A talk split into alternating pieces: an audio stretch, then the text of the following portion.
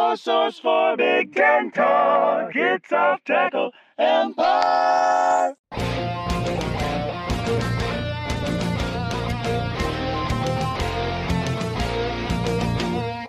Welcome back once again to the Blocking Charge Cast and Off Tackle Empire production here on the eve of the Big Ten basketball season and college hoop season in general, or so we think, given the apparently fluid nature of the schedule. Who's to say if the Big Ten starts on the 25th or on Christmas or if we wait till St. Patrick's Day? Nobody knows, but look, that's 2020 for you, folks. Your host here for the basketball podcast, Andrew Kraszewski, joined today by MN Wildcat, leader of our esteemed Northwestern cabal. How are you, boss? I'm wonderful. Wonderful. And yourself?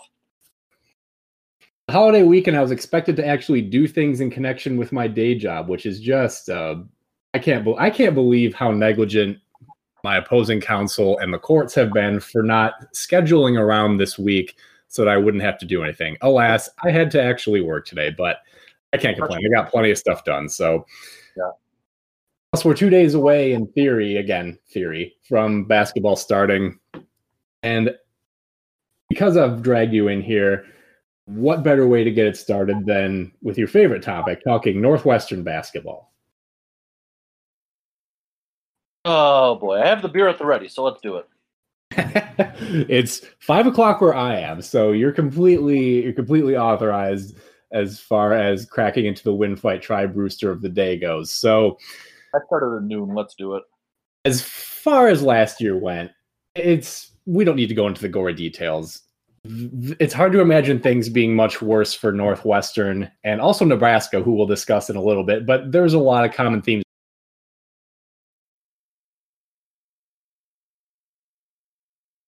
between them.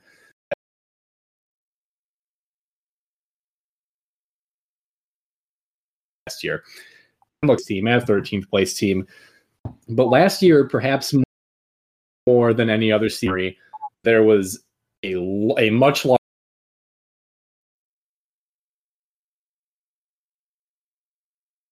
larger gap between the bottom conference.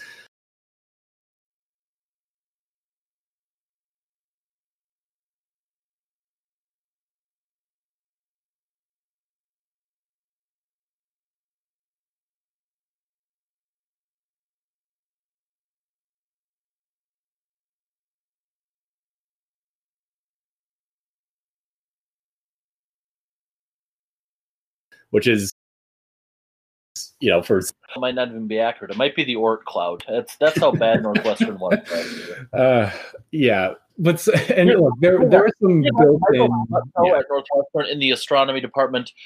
Dr. Smutko, I was paying attention during your class, and I know that the Oort cloud is farther away than the Kuiper belt. So that C you gave me was totally undeserved. I, I don't know what else he could possibly ask of you in an astronomy class taken by a history major yes so I worked uh, through that. I'm, I'm good now. I'm much better. um, there were a couple of built-in limitations for Northwestern last year. Biggest problem, of course, was the point guard situation, and I say that because Northwestern is still dealing, and uh, the the guy's name escapes me, but there was a promising prep point guard a couple years ago who very late in the cycle was either ineligible or not able to attend school for some reason. Remind me of the guy's name because it's escaping me. Jordan Lathon, and he went from Northwestern to a year at UTEP, where I don't think he really distinguished himself all that much. But uh, I was just, I don't know why, I was looking for him the other day, and he actually just wound up at UW Milwaukee with former Northwestern uh, assistant coach and uh, prep standout Pat Baldwin. So, uh, but Jordan Lathon is his name. He's sitting this year, I believe. But uh, yeah, he's bounced around a, a bit, to say the least. Yeah, and then see, there's that, and then there was the other kid from wasn't it Philadelphia or something? Um, in any case, there's been a couple of point guards recently that were expected to be on the team that have not, and so there's basically just this gap after Bryant McIntosh that is only just now starting to fill in.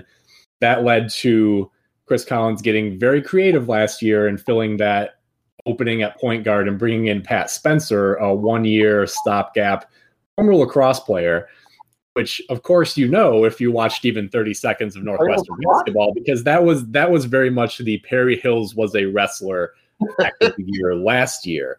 The thing that they couldn't help but remind you of because they couldn't come up with anything more interesting to say about him. So he came in and he did his best. And to be fair, his his best really wasn't that bad.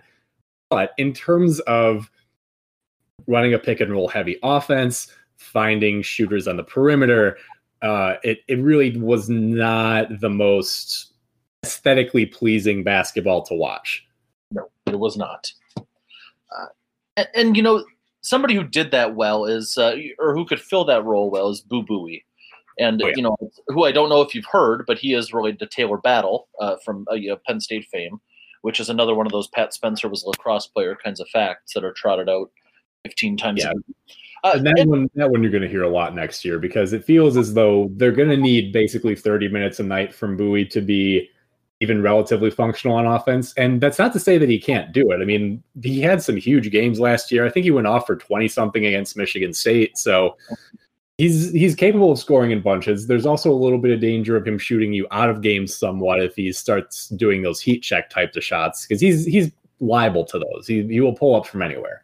He's definitely a volume guy, but what's going to help him out this year is that uh, he has capable ball handlers behind him that should be back in the lineup now. Um, so it'd be nice if Buie could shift into more of a pure kind of shooting guard role and somebody like Chase Audige, uh, a transfer from William and Mary who sat out last year, or really Anthony Gaines even could could play some role bringing the ball up. Uh, somebody better than Ryan Greer, effectively, who Greer, God knows, enrolled early at Northwestern, put in the time, um, but is you know a replacement level player at best. And what wound up happening was that Buie was having to shoulder, I mean, an ungodly amount of the offense for Northwestern in these situations where he should have been asked to you know, to maybe occasionally pour in his 15, 20 point nights, the offense by the end of the season was running through him. And that's just not sustainable to ask a freshman who's not a, you know, a Michigan State level recruit to carry Northwestern's offense. It was it was unfair, and hopefully Northwestern's getting pieces in place this year. Um, to say nothing of of Ty Berry, a, uh, a first year recruit now in from uh, in from Kansas for Northwestern, who hopefully can handle more of that ball handling load and help Bear, uh, help Barry, excuse me, help Buie really be kind of this uh, this shooting guard that he really should be. Oh man, that's a phonetic similarity that's going to cause some issues, isn't it? Uh, what, Buie and Barry. Blueberry. There's a blueberry cereal, right? It, yeah, it. Oh, we're in the time of year where we just had the. Uh, it, it's the the one they sell in the variety pack with Count Chocula. Like right. they put Count Chocula in there to get you to buy the two other terrible flavors of marshmallow themed, you know, Halloween themed cereals. And so Blueberry, I think, is the blueberry one, and then there's Frankenberry, which is bright pink, and strawberry, and those are both just terrible. But if you want the Count Chocula from Costco, you got to get all three. So, uh, anyway, very, very much why Northwestern is invited to most of these tournaments or to most things. It's they are definitely the blueberry of the Big Ten. well, look, there's a t- look, there's a there's a season for it, and in the right kind of mood, it can hit the spot. But it's got to be a very particular setting for it to be successful. So. we, we mentioned that Ty Berry is one of the incoming freshmen really they're not looking for much more than like 10 minutes a night out of him operating just to give Buie a little bit of breathing room. Um, other incomers, you mentioned Audige, who's a possible starter on the wing. We'll see how they want to run that with Gaines, how much they want to do bigger lineups because they do have the personnel for that.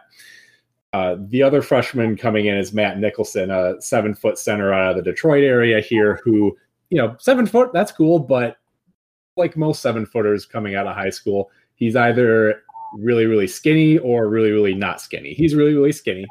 So he is liable to get pushed around by more physically developed hosts because remember even though we just sent off a few very talented big men to the NBA draft, you still got to deal with Luka Garza, Kofi Cockburn. There's there's no shortage of talented big men still in the Big Ten that he's going to have to deal with. I mean, Trayce Jackson Davis, I think is I think Indiana is the first conference game, no, second after Michigan State, so that'll be fun. A fun baptism. Um, also around the roster, they've, they've got good experience in the front court. So the good news is they won't really need much on Nicholson right away, you wouldn't think. I mean, really, his best value for them might be in just another body that can provide five fouls. But the the effectiveness of this front court, I think, is going to depend on whether they can keep guys like Pete Nance and Robbie Beran out of foul trouble and on the court. Yeah, and so you know, Nance is kind of an interesting case and a frustrating one for for a lot of Northwestern fans. He he's clearly got the size, right, and the pedigree that he should be, you know, that kind of take over a game player at six ten. We just haven't seen that yet, and so Nance kind of fits into this weird series of like stretch three four kind of guys that all hypothetically have some sort of shot or some sort of ability in the lane. And Nance definitely is supposed to have that slashing ability, but it's just not there consistently yet. We're waiting to see his shooting ability. We're waiting to see him really develop as a player. Um, you know, to go with that is is Robbie Beran for one, who has a nice spot up shot, but really struggles to create his own shot. And the guy who really drives the bus on, in terms of that wing shooting ability for Northwestern is is Miller Kopp, who has a heck of a stroke from deep. But as uh, as Dan Olinger or Olinger, I'm sorry for getting his name wrong here, but Dan at uh, Inside NU showed he like is afraid to use his left hand, or he he doesn't want to. It's he he hasn't dribbling like he'll take 10, 15 dribbles with just his right, and uh, it's not a winning formula, right? It's much better than when Bill Carmody gets here and one and a guy can't see out of one of his eyes. But um, you know, this is there's a, a lot happening on these wings that just leave something to be desired. And the hope with Nicholson is that he can spell Ryan Young without needing to, you know, replace him. And Young's got to make some steps in in year two. He's got to become a much better defender. Um, he's got to develop a jump shot or some sort of outside shot. Really, if he can have his, you know, if he can approach Alex Olah levels of production, I mean, then we're talking that Northwestern has a stew cooking, right? But in, in the short term, there are just so many different kind of leaps that, that Northwestern needs of its players this year that uh, there's a lot, a lot still left out there that, you know, your guess is as good as mine in terms of what's actually going to happen. Yeah, I mean, the good news is with the roster being as young as it was last year and getting the experience they did, it's not unreasonable to project considerable improvement from a lot of the players. And sure, again, as we'll say a hundred times about a hundred different topics, this is an off season like no other. TM next to that little statement, but you would still expect guys to be able to put in the work in the gym uh, and get shots up. Those are not things that you necessarily need coaching for. So the last kind of detail before we pivot to another thrilling end team, the schedule, of course, is a is in a highly modified state. Northwestern actually does not start until December second, a week later than everyone else, and it's a four game non conference slate They've got Pitt in the ACC Big Ten Challenge. So that'll be an interesting matchup. Another former Duke assistant, um, Jeff Capel at Pitt. Other than that, though, you got a few tomato cans here that really should be manageable even for Northwestern, um, Arkansas Pine Bluff, Chicago State, and SIU Edwardsville. It's either Pine Bluff or Edwardsville that is the only one that's outside of the 350s in KenPom.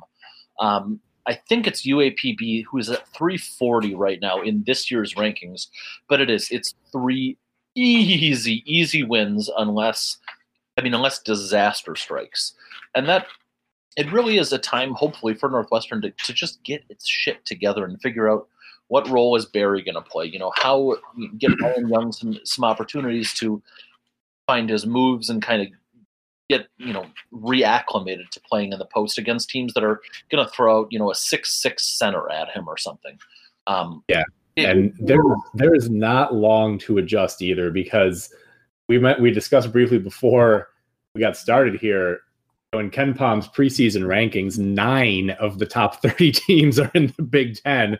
And with this expanded 20 game conference schedule, there are going to be some long, difficult stretches here. So after that last non-con game on December 13th, a week later, Northwestern opens their season with Michigan State, and then from there it goes at Indiana, Ohio State at home, at Iowa, at Michigan, versus Illinois, at Ohio State, versus Iowa again. so like the first, and then you get Penn State after that, which I think is a team that's going to be more achievable after that, there's another three game stretch, and there's just like there's there are more winnable games in the Big Ten this year. I think for Northwestern and Nebraska type of squads, and that I expect Penn State to take a big step back. I expect Maryland to take a huge step back.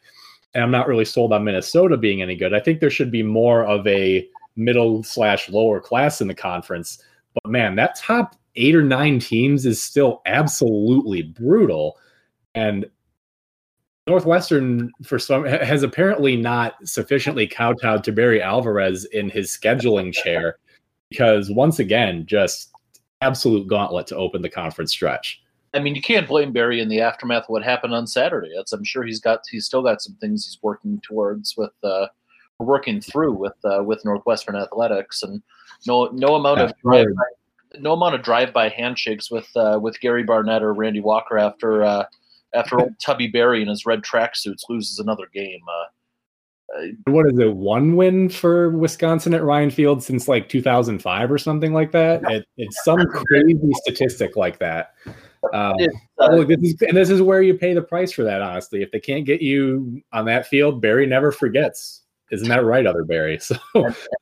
And, elephant never does, and boy, he sure uh, he sure is, is approaching elephant status. So he's in terms of schedule, though. I mean, you're you're exactly right. Like it's 0 and 8's not out of the question. I mean, Northwestern matching its 3 and 17 record from last year is not out of the question.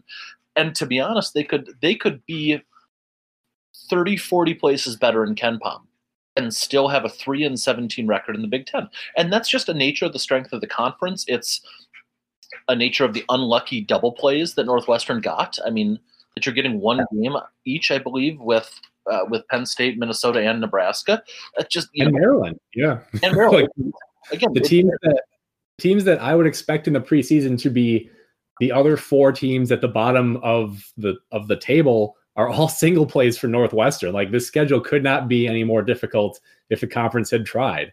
Um, yeah, it's a bummer. And so the, the last two things I have to say about Northwestern, I guess, are the first one is what I think will help Northwestern navigate this year better and avoid some of those huge losing streaks where there were winnable games that they just dropped. Like last year, in that in that big run of I think it was ten straight games in a uh, no, it was like twelve or something. They lost in a row. Um, tight ones at Rutgers, at home against Purdue, uh, and I believe at Illinois as well, where they should have won at least one, if not two, of those three games. Having Anthony Gaines back is going to be so huge. He he brings that kind of Sanjay Lumpkin style presence to the Northwestern defense and offense. Just that that spark plug, that that calming influence at the same time, but that fire that the uh, that Northwestern needs to go.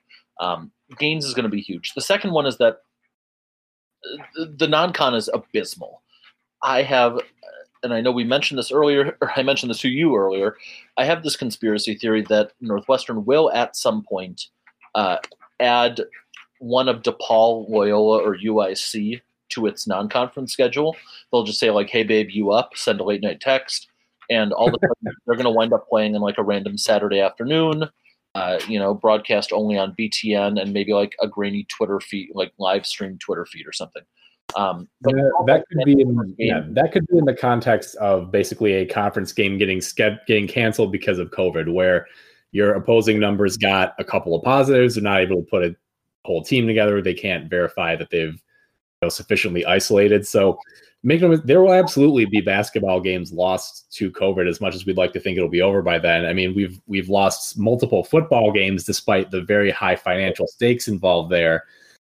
And basketball is a winter sport. We've seen the direction that the case numbers are trending for the last few weeks now. And given that the numbers also lag a couple weeks behind and we haven't had the hit from thanksgiving yet that's gonna that beat is gonna drop just as we get to conference play yeah, we're a massive gaps in the schedule, and yeah, I think you're absolutely right that team basketball teams are going to reach out for those last second, like who is nearby that we can play. Um, so there's going to be an opportunity to soften the schedule a little bit here and there. I think. Yeah, for sure, and I, I wouldn't mind if it was DePaul. I mean, we need everybody needs the battle for the mayor's key back in their lives. Um, but eh, on the whole, this is kind of another one of those where with Northwestern, you, you just want to see development. Again, there's no I don't believe is there a senior on the roster? I don't think off the top of my head. I think J- Gaines has a redshirt junior year, and eligibility is what it is, anyways. So, um, yeah, that's um, I'm not clear. Have, have you heard? Is this free year of eligibility for winter sports as well, or was that just a football thing? I told myself it was, but that doesn't mean anything. And look, we don't. I mean, this is OT. We don't actually know what we're talking about, anyways. So, I, I don't pretend to actually be aware of that, but all right. So we'll pivot now to another team that found itself looking up at a lot of a lot of conference peers in the standings last year, and that was Nebraska. Um, boy, so we we just got done saying that look, the benefit for Northwestern from last year was you had this very young roster, and so although it was a long and difficult season, it's the kind of thing that you know your dad turns around and glares at you and says, "This builds character," right? You got guys who have played a lot of ball. They've played a lot of ball together, and they've gone through the challenges of getting through, you know, a Big Ten season of knowing that every night there's a brutally difficult opponent, and you're going to lose plenty of games if you're an improving team. Nebraska went through a lot of that same stuff last year, but because of, I mean, the the roster churn they've had here has been extreme, even for what we expected Fred Hoiberg's track record in the past. Because for the second year in a row, out of his two, they are basically turning over the entire roster. They have functionally two returners who played for them last year. And one of them is the only guy who carried over from the year before. I mean, Thorir Thorbjarnarson at this point has to wonder if like his breath is always bad or something because once again, and by the way, the guy from Iceland is now the holdover. Like he's the one who knows Lincoln best for all the newcomers who are coming to the team. He at least this year has Yvan Ouedraogo alongside him, the French import in the front court. And then they've got Akol Arop, another big man, but a guy who barely played last year. But then, other than that, looking at last year's team, I mean, they knew Haanif Cheatham was not going to be staying. He was a one and done for them. But Cam Mack and Dachon Burke, Burke, excuse me, both declared for the draft. Neither were drafted, but they're both gone. And Jervay Gross and Jervay Green and Kevin Cross both transferred. So they lose five out of the seven or eight guys who played big minutes for him last year, and they're starting all over. And there's basically two sides to this coin that Hoiberg flips every year with his roster. On the one hand, if a given group of guys doesn't work, fine, flush them. Let's bring in the next one. It's a little bit of a discount John Calipari version, except you know they're not all blue chips. But he can say, well, if this roster doesn't work out, these guys aren't don't have full eligibility periods anyway. I can you know throw it all back in the pot, shake it again, and see if it comes out better this time. Downside is all that losing experience last year didn't get him anything. he's just got he's got a whole new roster basically. And to be honest, that having having that entirely new roster, especially in the aftermath of a year where, you know, you you lost a ton of games in the Big Ten. I mean, that's 18 games. That can't. I mean, in all honesty, can that really hurt Nebraska?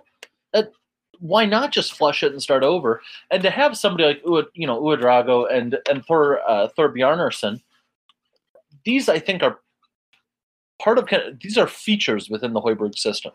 Have those you know one or two guys who are the holdovers who can be the stabilizing influences, the kind of the people who know the program, the people that fans of the program can latch onto and say, "Yep, okay, here you know Arthur Thorbjarnarson, you know, God bless Thunder, son of Thunder Bear, I guess."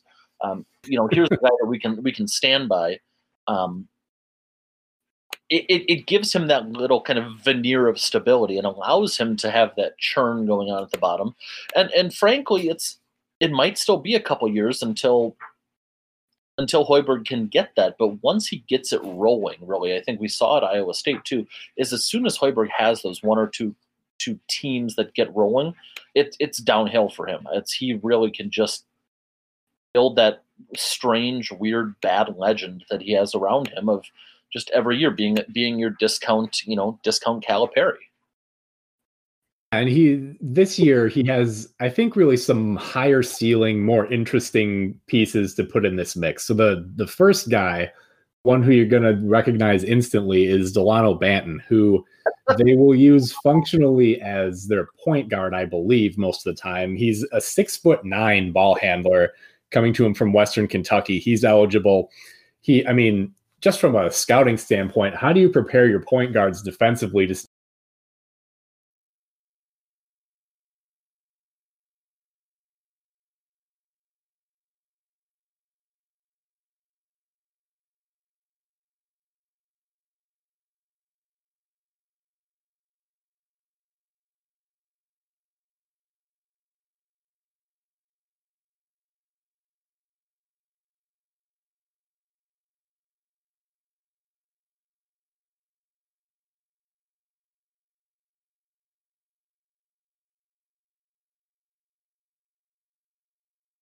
stay in front, front of us as if there are surprise suspensions that pop up with one or two of these guys.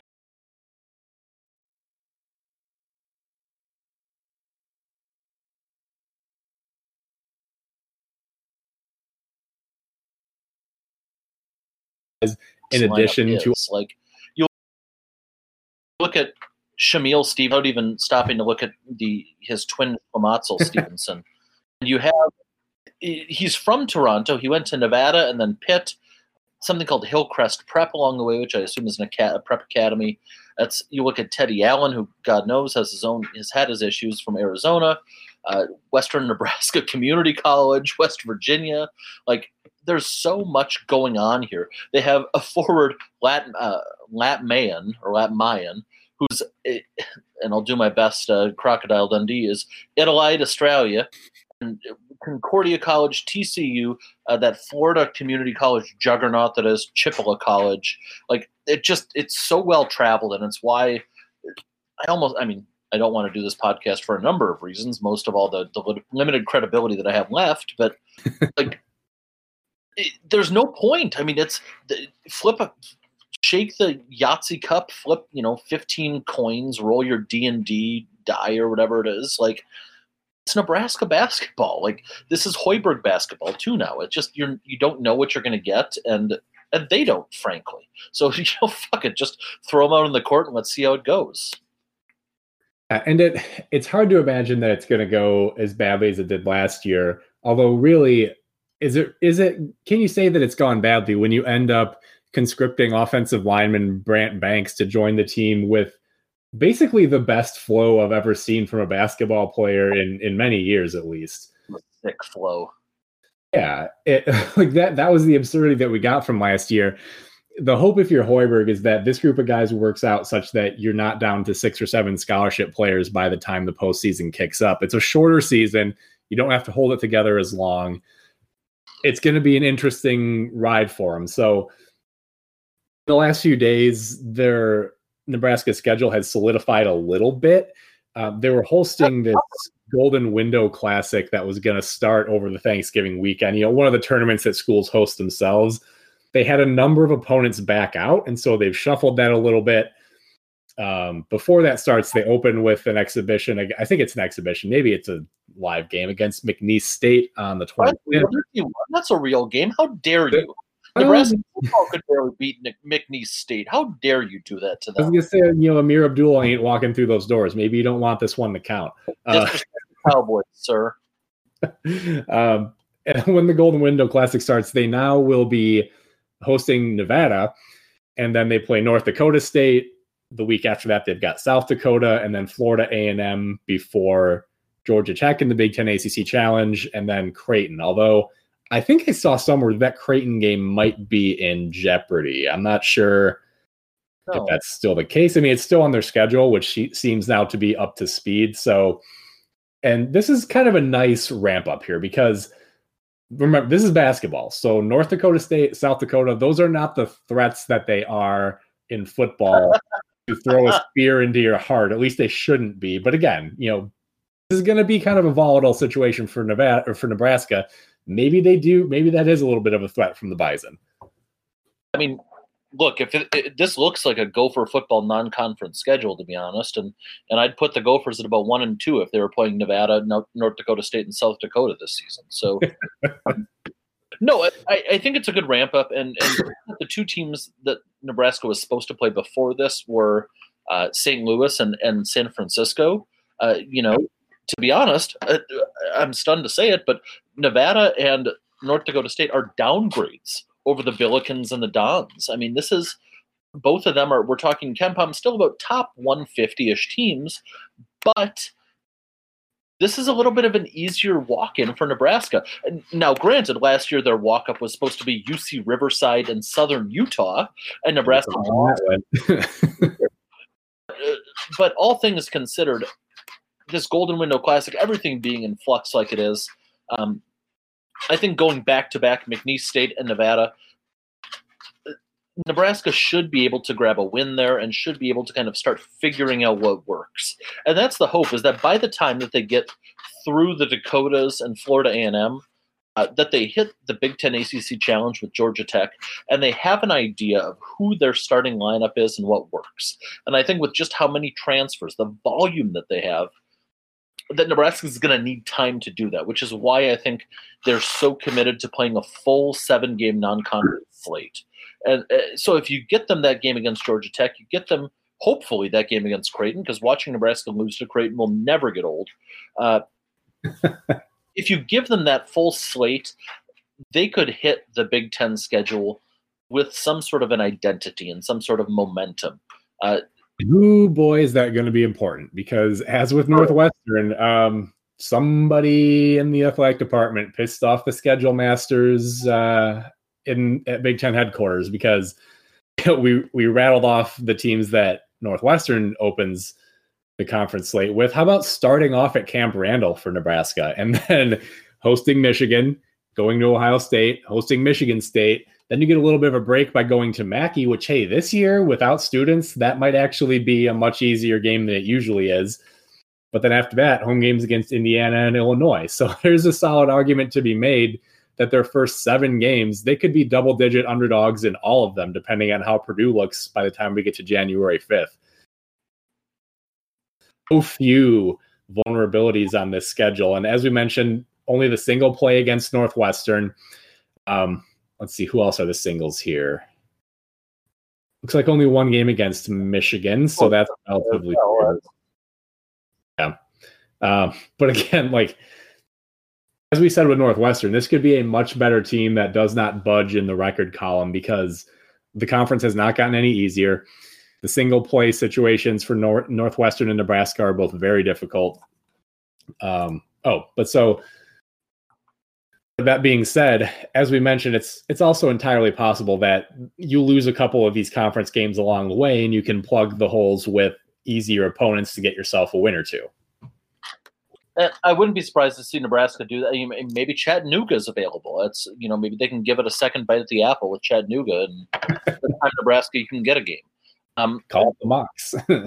and to be honest, I, I I think Hoiberg would be smart to do that. That's know with his with his bit of you know pulling transfers. It, I I honestly think that it, it, it's one of those you don't unless they're on you know a two game three game losing streak and you just see that like the wheels have fallen off the train again you don't necessarily want to ever see this nebraska team on, on my schedule because if if they have allen and if they have stevenson and if webster's been you know is on just a shooting tear i would prefer not to see them it's way forward to beat nebraska or the consistent way is look Lat Mayen and and Yvan Ouedraogo are Ouedraogo are both undersized centers. Like I think you beat Nebraska by pummeling them inside, breaking them there, and then letting you know letting Allen and McGowens and Stevenson let them self destruct on the outside if they want to.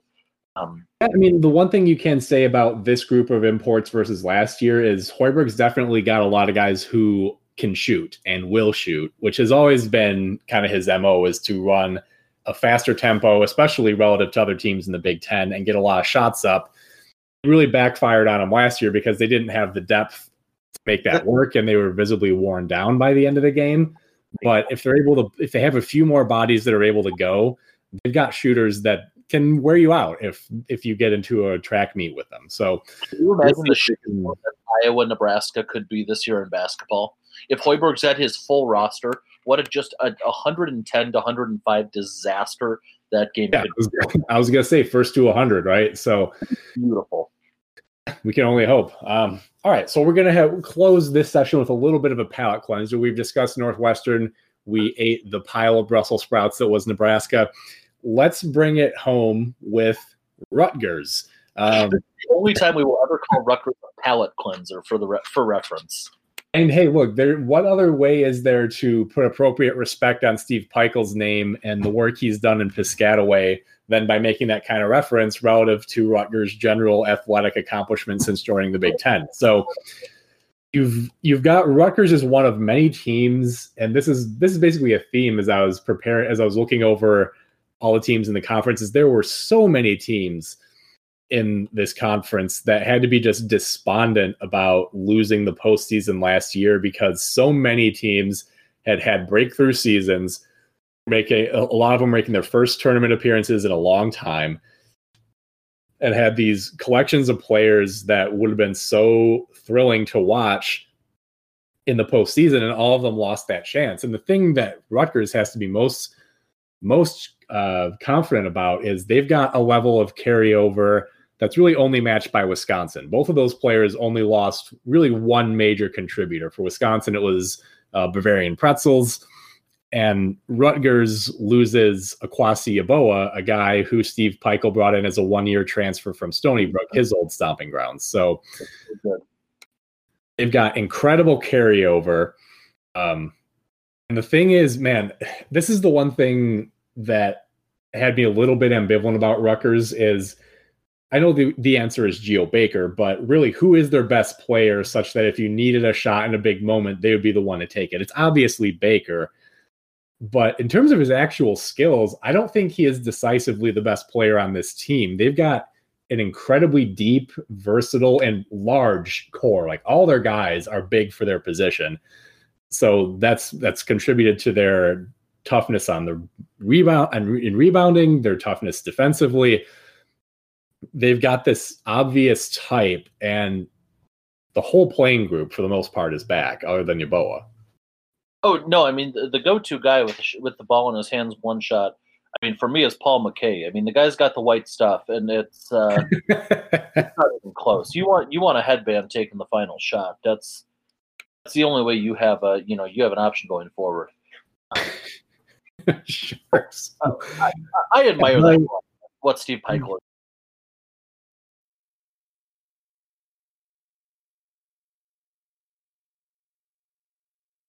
done. It's, uh, this uh, going forward and uh, and getting into just an absolute brawl with the team for the better part of uh, better part of 40 minutes. And it i think what's helped Pikiell make that step forward is again having that continuity with Geo Baker bringing in uh, you know that is he from jersey? He's got to be from jersey right Paul from like Connecticut or something. Mulcahy is definitely Jersey. I don't even oh, care where he's actually from. He's Jersey as hell. Mulcahy is Jersey as hell, and that's the one that I'm talking about. Is that he's got got Mulcahy there to bring that kind of Jersey attitude. He's got, I mean, he's got, I mean, shit, half of West Africa, I think, with Clifford Omoruyi and uh, Mamadou Doucouré, and just these these fantastic, just big athletic bodies at center that they use to just beat the crap out of people it's I mean it's ugly basketball. God knows it's ugly as sin. But Pikiell has a type, he has a system, and he recruits to it and he plays it. And God knows you have to respect just the the program that he's built there. It's a it's a really really nice system he's got. He's been very good at identifying guys under the radar who then substantially outplay themselves because Cliff Omoruyi is a top 100 recruit. I think I think he's like a top 60 guy. But before that, other than him, I don't know that they've got more than a couple guys who were even top 100 prospects coming out of high school. I could be wrong about that, but I think I'm pretty sure Baker was in that range, roughly top 100. Other than that, I, I think Ron Harper might be the one other guy, Ron Harper Jr. But they've got a lot of guys who are, you know, not exactly pursued by the likes of Duke and North Carolina, and even like your Michigan States and Indiana's. So for him to have that consistent of an eye for talent and turn it into, I mean, again, like you don't see in college basketball a team bring back this many guys who you know could be centerpieces if they went elsewhere. Like usually guys like you know think about for example the role of somebody like Montez Mathis or Jacob Young. Like normally if those guys aren't allowed to dominate the ball and take 15 or 20 shots a game, they'll transfer in a huff in search of more playing time. Pikiell's done such a good job with identifying guys who are willing to contribute to this team that really on a given night, you don't know who Rutgers' best player is going to be because they've got seven or eight guys who can score 20, who can be the focal point of their offense. And again, it's not a great offense by any means, but such a deep group that they've got. And you can't help but think in a season like this where your practice time could be interrupted, you don't have much in the way of a non-conference ramp up, that having that continuity is going to be huge. And so you say, you know, you talk about that continuity, and you say, that, well, first you say consider Montez Mathis, and my my honestly the the brain reaction I had was just no. I refuse. I won't. Uh, you look at the starts they gave out last year, and the, I mean, Shaq Carter and Myles Johnson, I believe it was one of them that started every single game, uh, all 31 games, and then between them, five other players split the starts for the last four spots total. That was it. Rutgers started a total of seven guys last year, and it just the ability to keep everybody healthy, to keep everybody on the court, really aided them. Having Yeboah there was was a huge boon to them just they but even then they spread scoring around. Jacob young was able to pour in eight and a half off the bench. Mulcahy only averaged i realized four points a game but mulcahy also played every game. Shaq carter played every game. That's they have this roster that just runs so deep and they grind the game into the mud and they just force you to come up with all these extra stops at home that you know I, I have a tough time picking against a, you know a Rutgers this year, given that have that kind of stability, I think that's going to really come in handy whether they're playing, you know, at you know, uh, playing on the road or at home. They they just have that kind of core that could be really essential, like we're seeing with a team like Indiana football or Northwestern football, where that'll help them overcome some of the issues that COVID has kind of put in place. And it's like I said, it's hard to find much of a vulnerability here um, they also are bringing in again four recruits, headlined by Cliff Omoruyi. All of them are six foot seven or taller. So, uh, as we said, you know, Pikiell's got a type. Uh, we'll take one quick look now at the schedule. So, a very Wait, limited. Right I'm not even looking at the damn thing. I'll tell you what Rutgers' schedule is. Uh, I'm betting we've got Fairleigh Dickinson on them somewhere. On there somewhere. Yeah, they do. uh, okay, good. Uh, Rutgers will not leave the state of New Jersey in their entire non-conference schedule. Um, let's see. The Louis Brown Athletic Center is what we know as the rack, isn't it? so yeah, that would be a total of three non-conference games, getting getting a lot of work in. so. All right. They'll have. I think it's. I, I, know that it's Syracuse this year, and I think that's at the rack as well. Uh, I think the Seton Hall game is off, but other than that, they're going to play a whole bunch of like MAAC level cupcakes, MAC level cupcakes. Uh, not play anybody of note. They'll probably struggle with one of those teams at least because Rutgers has a shit offense that requires every game to be scored in the 60s. Uh, and they oh, will. Be, and when then you said, when you said a bunch of other teams, though, remember there's only they only have three non-conference games, and you named two of them: Fairleigh Dickinson and Syracuse. Come on, you you can get the last one. It's the opener. It's on Wednesday. Who's that last team? I know you can come up with it. It's the Sacred Heart from Connecticut. That's right. Uh, yes. You know, all right. Are you looking at the schedule or are you not? Did you really just guess? I looked at the. I looked at that before. all right. All right. Yeah, Sacred Heart's the opener. They could schedule wider in the next couple weeks, and nobody would be surprised. Monmouth could show up on their schedule, and you you would you know. I'm sure it'll happen. And I mean, they've got a couple of gaps here like between Fairleigh Dickinson and Syracuse, that's the 27th to December 8th is the gap there. That's almost two weeks. So paying Delaware State to come up and take an ass kicking. Like it's just yeah, for sure, for sure. And once we roll over into the conference schedule, um, they open with a trip to Maryland, which is a much more manageable game this year than it usually is. Um, still three of their first five. They've got Illinois and Iowa at home and a trip to Ohio State. Um, then they go to Michigan State, Ohio State again. Like again, that's we're going to be saying this with pretty much every team we talk about. Like the schedule is always going to look difficult. Um, they do have one stretch towards you know end of January, first couple weeks of February, where in a four game stretch they have Northwestern twice and Minnesota, um, plus their trip to Iowa. So that's a stretch that you look at as maybe this is a little bit of a breather. But again, yeah, I think Northwestern could be considerably better. I don't think they're going to be a free game, as they really weren't last year. As as much as you're probably tired of hearing the moral victory line, there's not going to be any easy wins in this schedule. Now, oh. Rutgers have Nebraska as a single play, and they don't get them until the last game of the season, so that could have gone better for them. But there's not going to be many easy schedules in this conference this year.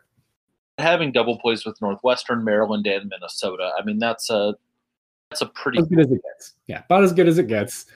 Um, one trip to Penn State is going to be, you know, they would have liked to see that twice, but yeah, that's about as forgiving as it gets in this conference this year. Mm-hmm. Absolutely. All right, so we're going to bring this episode to a conclusion. We thank you for joining us, and remember, eat your Brussels sprouts, watch Nebraska basketball.